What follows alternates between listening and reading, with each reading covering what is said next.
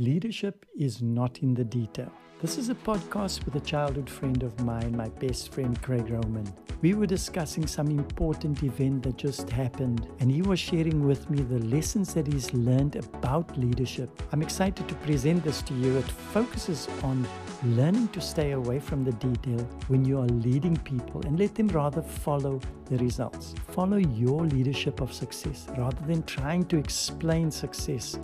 Just show them the results and they'll follow you and have faith in the process. It's an exciting time to be learning this, and I hope that you're going to gain a lot of value from it. So let's welcome Craig online now as we start this podcast.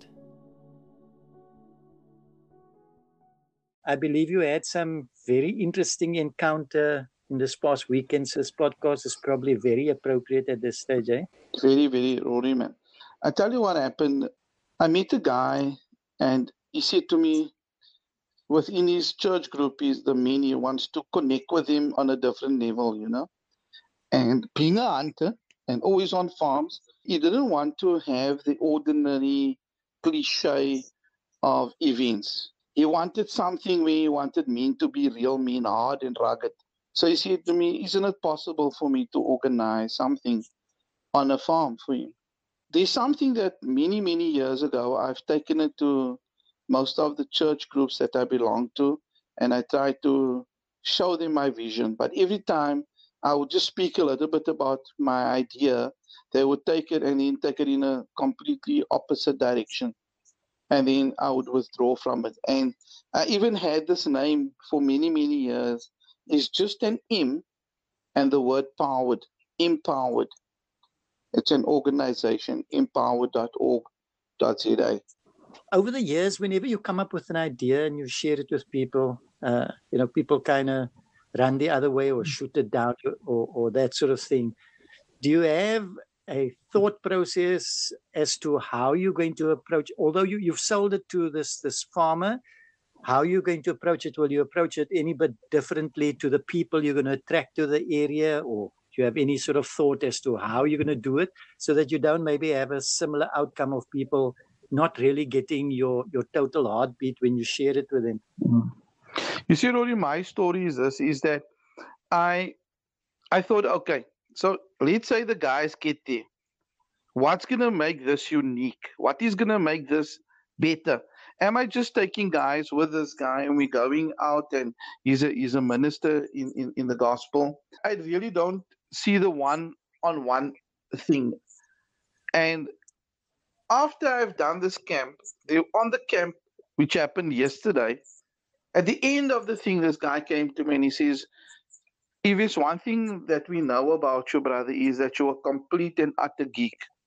You are a nut, computer, nut, fundi, geek. That you know that your guru, Bill Gates, said that the next era to become multi-millionaires is empowering people. What's the chances that your organization is called Empowered?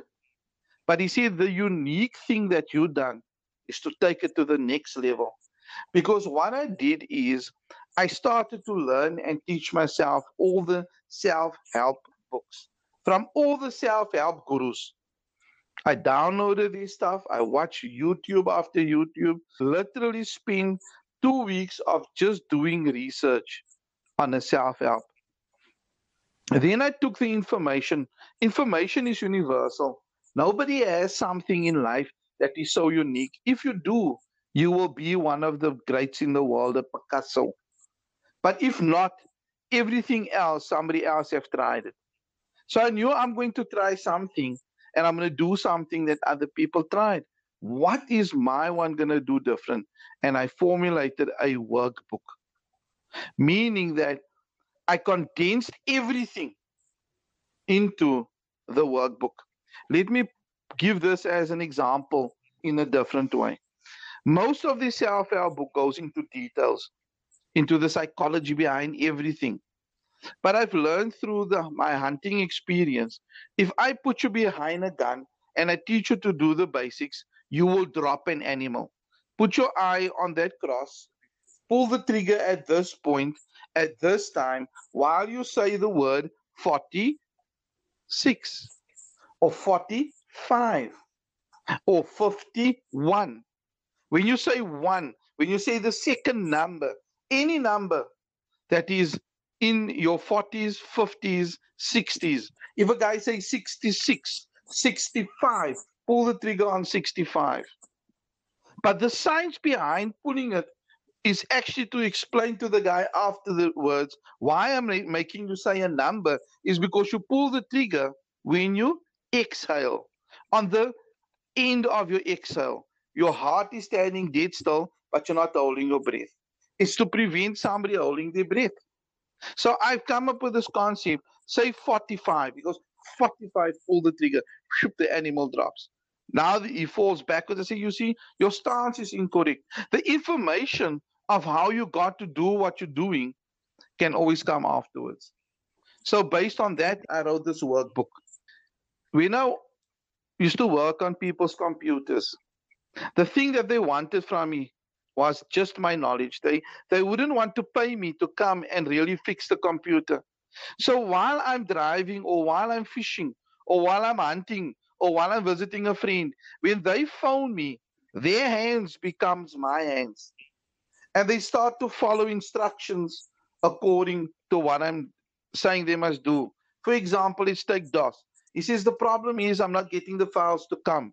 I'll say to him, okay, in DOS you'll go C://MD, make directory, /JetStores. Then you say, copy that by pressing F6, go to the part where it says MD, say CD, meaning change directory. They put in CD, then I say type in the following thing, copy C://jet_1***,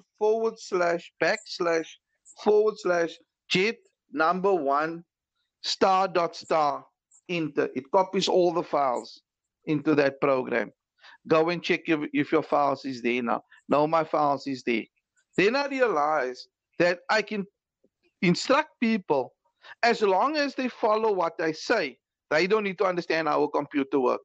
So many repairs was done, and you yourself know that many times I found you to help me work through challenges where your expertise was, and you could help me and say, Craig, do the following. In that way, I could then just do what you say. Then afterwards, you can explain to me, how did I get there where I am now? So basically, it's the same thing with the workbook. Do what they said, you're going to get the results, then go in, find out why did it work now for the first time in your life. And that is going to take them a lifetime. Because changing is not, changing anything is a process. It's not a get-rich-quick scheme or a quick fix. Losing your weight, for example, I've had battles with it. You just mentioned I'll eat one meal a day. I've tried at the beginning of the year. I got it right. I only ate one meal a day. And I believe me, Rory, I could physically see myself week after week getting down from 134 kilos right down to 110. Because I was stressed. I had challenges in my life. And the only way to get real or to feel something and feel something other than cutting myself or burning myself, feeling pain, was to starve myself. So I starved myself and I lost the weight. And so when I hear you say this, there's no technology behind it. Do what this man say. So if there's other stuff to it, teach me afterwards. Let's just take Port Elizabeth, right? When you come to PE, living in Port Elizabeth all your life, you don't ask for direction. Because you've been there, you've done that, you know how to get to number one, Simon Street, in your sleep. But if I come to Cape Town, somebody that has journeyed where I would like to journey to, I will ask them, how do you get to Claremont? They have been to Claremont. They will give me instruction. I will follow the instruction because I believe in that person's direction. So therefore, without knowing how to get to Claremont, I follow the instruction, I end up in Claremont. But now when it comes to other things in life, it's the same principle of simplicity should be applied. Somebody else has been there, somebody else has done that. Follow the example. I follow, yes, Rory, I agree, you must watch as 100 and million YouTube videos. You must do all the reading you can. And so when you instruct your people, you say, I, Rory, have proven that the weight can be lost, and this is how it's done. When they look at you, they say, it has been done. He's been there before. Let's just follow him. They will have more success than the ones that is trying to know, but what is a carb and what is a protein and how do I tell a guy, listen, you eat 4 eggs, right? Cut out the bread. I'm going to end off with saying this. I was standing on the soccer field with this guy, and he had a vivid imagination. And he started to run and scream. And he said, the sharks are getting me. The sharks are getting me. The guy next to me said to me, Craig, why don't you go help the guy? I said, I'm sorry, I cannot swim.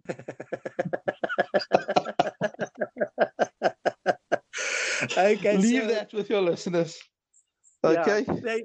Thanks, Craig, for an awesome podcast. I'll be in touch with you very soon. But I think this is the most exciting first podcast recording that we had. And it's with the best person that I could have done it with. So thank you, my friend. I love you. See you. Love you too, brother.